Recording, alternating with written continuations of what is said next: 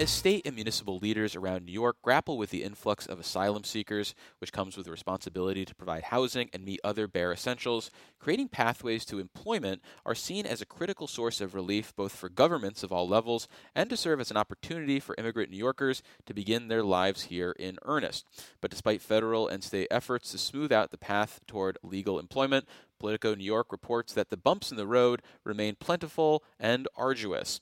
To discuss this landscape, we're joined on the Capitol Press Room by Katelyn Cordero, the education reporter at the Capitol for Politico New York. Welcome to the show, Katelyn. Hi, thank you for having me.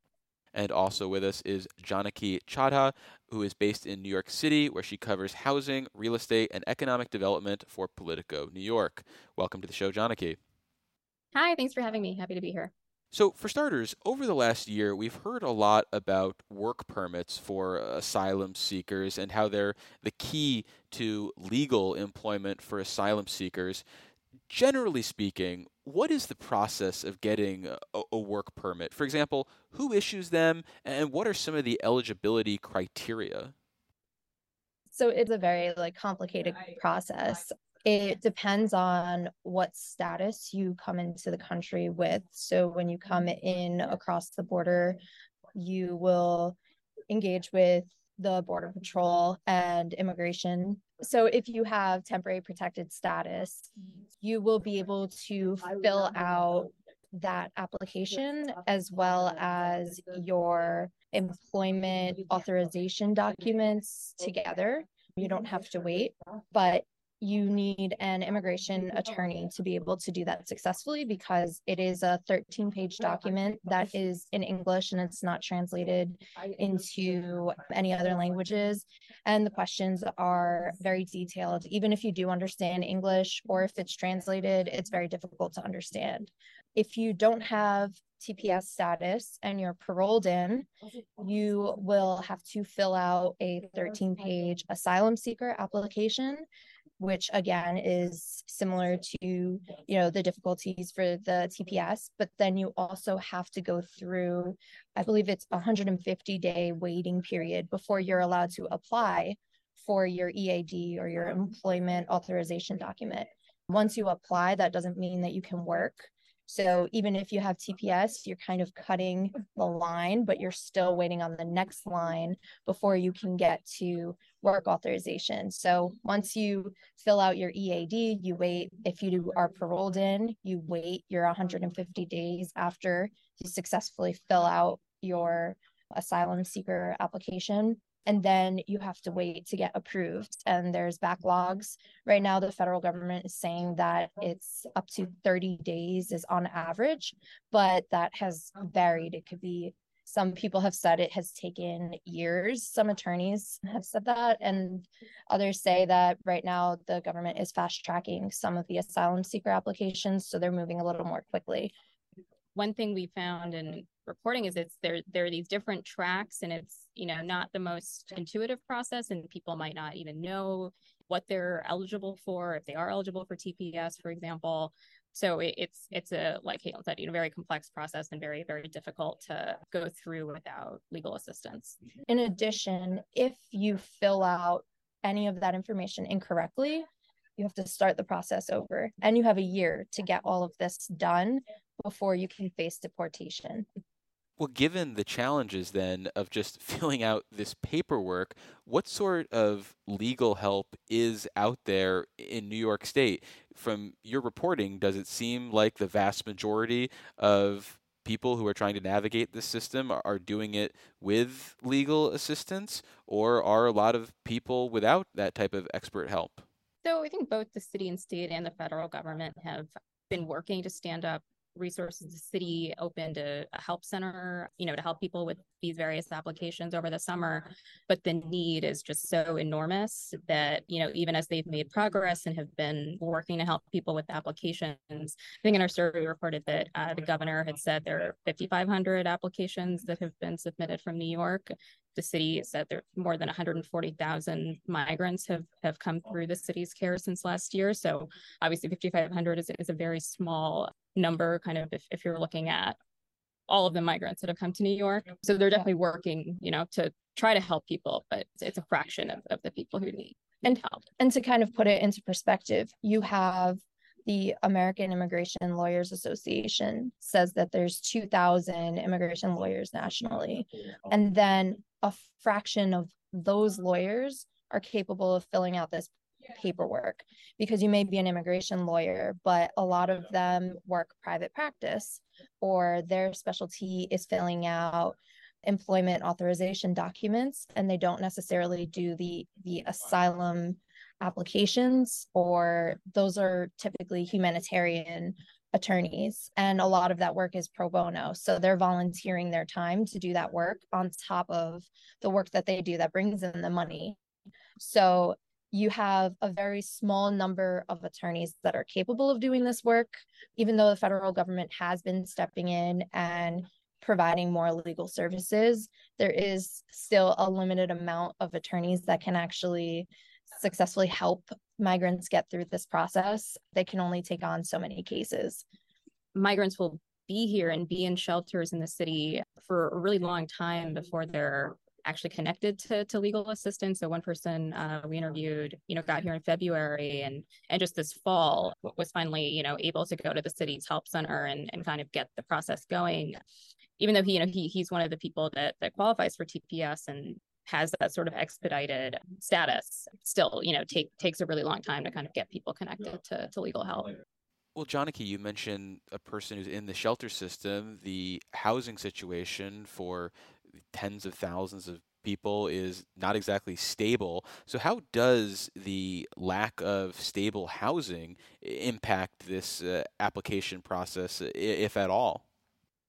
Yeah, so that's that's a big issue and a big concern among, you know, attorneys that, that work in this area, advocates, you know, elected officials have, have raised this that, you know, when you're in this process, there's so much paperwork, there's so many, you know, deadlines and things. When you don't have a stable address, even even harder to navigate. There are more than 60,000 people in, in migrants in city shelters. They, you know, the mayor has talked repeatedly about how how much strain is on that system, um, and so they've over the last few months have instituted these policies placing limits on on how long migrants can stay in shelters at a time, and so it's thirty or sixty days, depending on if you're a single person or, or a family. Um, and so what you see is people, you know, will be in a shelter for thirty days, and then they'll you know, go back to the intake center and try to get another placement. That might be 30 days. It might be just one night here, one night somewhere else. And so people are, you know, kind of having to move around a lot, which which just makes, you know, making appointments and, and getting mail and, you know, relevant to, to someone's application uh, that much harder. Yeah, without a fixed uh, address, how do people navigate this process? I think about my own challenges just having stuff sent to my parents' house or my house, but people who are moving from shelters to spending one night here, 30 nights somewhere else. I mean, how are they even getting paperwork from federal officials? How are they getting in contact with lawyers? Do people have cell phones? What's sort of the story you're hearing from people about how they're making communication work, or are they just not making it work? That is the big issue is that uh, for a lot of people some some of the paperwork is getting lost. I know with talking to attorneys and doing these EAD clinics that was the biggest problem is that they're missing a lot of paperwork when they're coming into the clinic. So some of it may be that they're they were robbed of all their belongings when they were trying to get here and or they you know lost some of the paperwork in the jungle these crazy journeys that they go through to get here. Um, but then on top of that there is the issue of you know my mailing address. I was there last month but i got kicked out so now i don't have access to that information. Um, and so that is kind of the biggest the biggest thing with that you know some of the attorneys have been talking about is that that issue. And then also when they do these clinics they have them for a certain amount of time but then they're not their full term attorney. They can only provide them they have to fill out paperwork that says you know i understand that you're only helping me for this paperwork in this point in time but i'm not your attorney full time. So um, that's another challenge is the inconsistency uh, with their cases. In addition to housing and legal services, are there other necessary services that people need to navigate this process, whether it's language services, because you mentioned, I think this is an English application. So is language a, a barrier? Are there other barriers that people are facing? One of the groups that I um, that I spoke with, uh, it's NY Nice. Um, they work with individuals that were coming in, um, and initially their group was uh, to support people do training to prepare them to enter the workforce um, but they expanded their services and one thing that they said they noticed is that people are coming here um, and they don't know they come from rural areas and they've never been in a major city before. So, navigating the subway system to make sure that they get to their appointments on time, navigating the language barriers, um, you know, understanding the shelter system, even understanding that you can't gather in certain places after a certain time, where you can go in the city, where you can't go. Um, so, it's on top of all of the legal barriers. There's also these cultural differences that they have to overcome when they come here um, and they have to it's like they're getting kind of shell shock in every possible aspect. Another piece that's important on um, the the application front, just in terms of you know things that people are in need of, the applications are, are quite expensive. Just filing for for TPS and uh, the kind of accompanying work authorization, it's more than five hundred dollars. Um, so you know, for someone who's who's not able to work legally, and that's why they need this, you know, that that's a, a, a big challenge to to overcome. Um, and you can get a waiver, but but that's another um, you know there's there's documentation associated with that you kind of have to prove you need it public benefits or, or all of these things and, and so it's it's obviously difficult um, for for people living in in shelters and you know obviously being new uh, to to New York to sort of um, get all of that together. And after a quick break, we'll continue our discussion about the process of securing work permits for asylum seekers in New York with our guests, Katelyn Cordero and Janaki Chadha of Politico New York.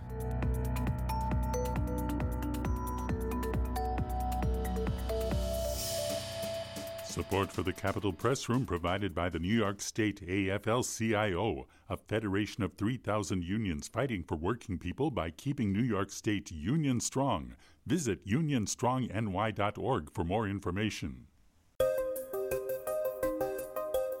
For listeners just joining us, we're continuing our discussion about the long and arduous process asylum seekers have to go through in order to obtain a work permit from the federal government. And our guests are Katelyn Cordero and Janaki Chadha, reporters for Politico New York, who recently highlighted the obstacles to legal employment for asylum seekers. In reporting this story, did you find that the experience for asylum seekers in New York City is different than what asylum seekers elsewhere in New York are experiencing? Is there a benefit to being outside of the five boroughs, or is it beneficial to be in New York City because that's where the specialized help primarily is? What sense, if any, did you come away with in terms of geographical challenges? Asylum seekers that are upstate, I don't believe that they have the limits on their stay. So that is one of the differences. But they do not have as much access to all of the support services that are available in the city. So the operations in upstate are a little more scaled back than the operations in the city but i do know that the state and the federal government are working you know to bring sor- services to upstate i know there was a tps clinic in um, i believe it was in albany recently in which uh, immigration attorneys were working with asylum seekers to help them fill out their applications. So there are efforts to help the individuals that are in other parts of the state as well.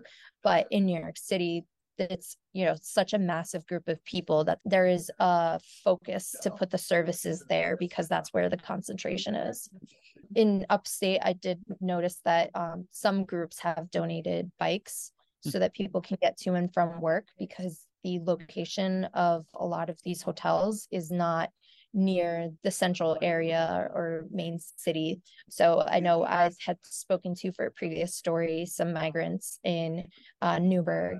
They were like, I think, like five miles or so away from the places where they were able to get work. So they would have to bike back and forth you know before and after work and this is doing you know construction work working like 12 hour days very hard work so that's kind of a barrier that they have they don't have that public transportation or the luxury of that so you talked about some of the efforts by state and federal government officials to alleviate this backlog, whether it's expediting applications, whether it's launching pop up services to help people get their applications in. Does it seem to you like there's a future where these applications are processed quicker or people will have access to additional help? Or does it seem like the dynamic that we have now, which is people struggling to complete this process, people waiting months on end to get responses, uh, is the norm that people should expect for the foreseeable future? Yeah, I mean they're they're certainly I guess trying. I the, the city announced last week they're opening up additional sites uh, for for legal help. Um, the, the federal government, I think you know historically it's taken them a few months to process work uh, work authorization applications, um, but they're saying they're trying to do them under 30 days now. So there is kind of an, an effort to sort of speed things up. I think it's just kind of like the number of, of people is, is so great um, that you're going up against the currents and they're knocking you back basically. So on the other side of this equation, we've heard from the state labor commissioner Roberta Reardon about their effort to connect eligible asylum seekers to jobs and she came on our air and touted the fact they've got hundreds of businesses lined up to help connect uh, asylum seekers to tens of thousands of jobs is it your sense from your reporting that these connections are being made for asylum seekers who do have their work permits? Are they able to find jobs? Are there employers that are actually willing to take them on? In our reporting, I did speak with the commissioner. She noted that while they have 34,000 jobs that are available, they're working with, I believe it was 750 businesses. They have not been able to actually connect individuals with jobs yet because they have not found individuals that have their their work authorization yet. Hmm. She said that they expect a wave to be coming in the next couple of weeks, but in following up with them, I haven't heard of, you know, that wave hit yet. So they're still waiting, but they said that they have been preparing. So they've been working with the federal government and the city and the state in those clinics that they're doing. They're then connecting them with the DOL and they are preparing them with counselors so that when they do get their authorization, they can kind of take off running and get into the jobs. And they're providing extra services as well, taking into consideration, you know, jobs in upstate New York, how to transport people if they need living accommodations and things like that. So, Katelyn, you mentioned speaking with the labor commissioner. Government officials in general, how responsive were they as you tried to report on, on this story? Because I found if there's not a good news story for government officials, they sometimes are less inclined to chat about things. So, was that a difficult part uh, of reporting on this story? Did you find that certain levels of government didn't want to talk about this because there's not a whole lot to be happy about and to trumpet? There was some difficulty with getting, you know, some of the data that's more difficult to track, but I really didn't have too much trouble getting getting in contact with the commissioner. I had dealt with them for previous stories looking at work authorization, so it wasn't too difficult to get them to talk about the issue. And how about engaging with the real life people who are impacted by this work permitting process? What was the sense you got from them in terms of the uh, emotional toll that this has taken on them and just what are their thoughts on what they've experienced so far? Yeah, that that um that was kind of the the toughest part of this reporting. Um it was you know these these are individuals that uh you know when you're speaking to them they've been through so much trauma um just to get here And a lot of times they're promised that, oh, once you get to the United States, like things are going to be good.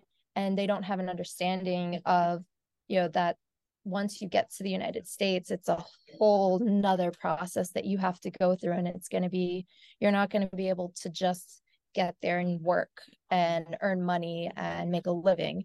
Uh, you have to go through this whole entire new process. Um, so uh, for for a lot of the individuals that I spoke with, there there's a kind of a sense of feeling like worn down, and a lot of them were saying, you know, we we don't want to be reliant on the system. We don't want to be, um, you know, we're not trying to ask for money or anything. We just want to work. I want to support my family. I didn't want to come here. I came here because I didn't have a choice uh, because of the turmoil, political turmoil, or whatever it may be back at home um, and their home countries. So there's there was that sense of just you know desperation to to get started with their lives here because really they're just sitting kind of sitting ducks and waiting for their process to go through. And they don't have some of them don't have a full understanding of the process because of the language barriers. And i think you also get a sense of just how um, confusing this whole process can be that you know there's all of these you know it's kind of maze of different statuses and types of applications and different timelines attached to each of them and also just knowing you know what exactly you qualify for like do, do i qualify for tps covering a group of people who uh, you know enter the country before a certain date you know does, does that apply to me? Like all of this stuff is is um you know it's it's a lot to navigate. Well finally either through the course of your reporting or maybe as a result of feedback you've gotten since your story has gone up on this and i have to eh, encourage people to check out the reporting that you did uh, on this issue what they can find at politico.com as part of that journey, have you figured out what the next story is in this vein? Is there something else that you'd like to eh, explore or follow up, or do you just want to check up on the progress eh, of work permits, say, sometime in the near future? Yeah, I think definitely continuing to check on the progress is important oh, and seeing when the next wave of individuals comes in or the first wave, I guess, of individuals that gets their work authorization and how the state is able to move them to be independent of the system. I think that's kind of a key storyline to follow here.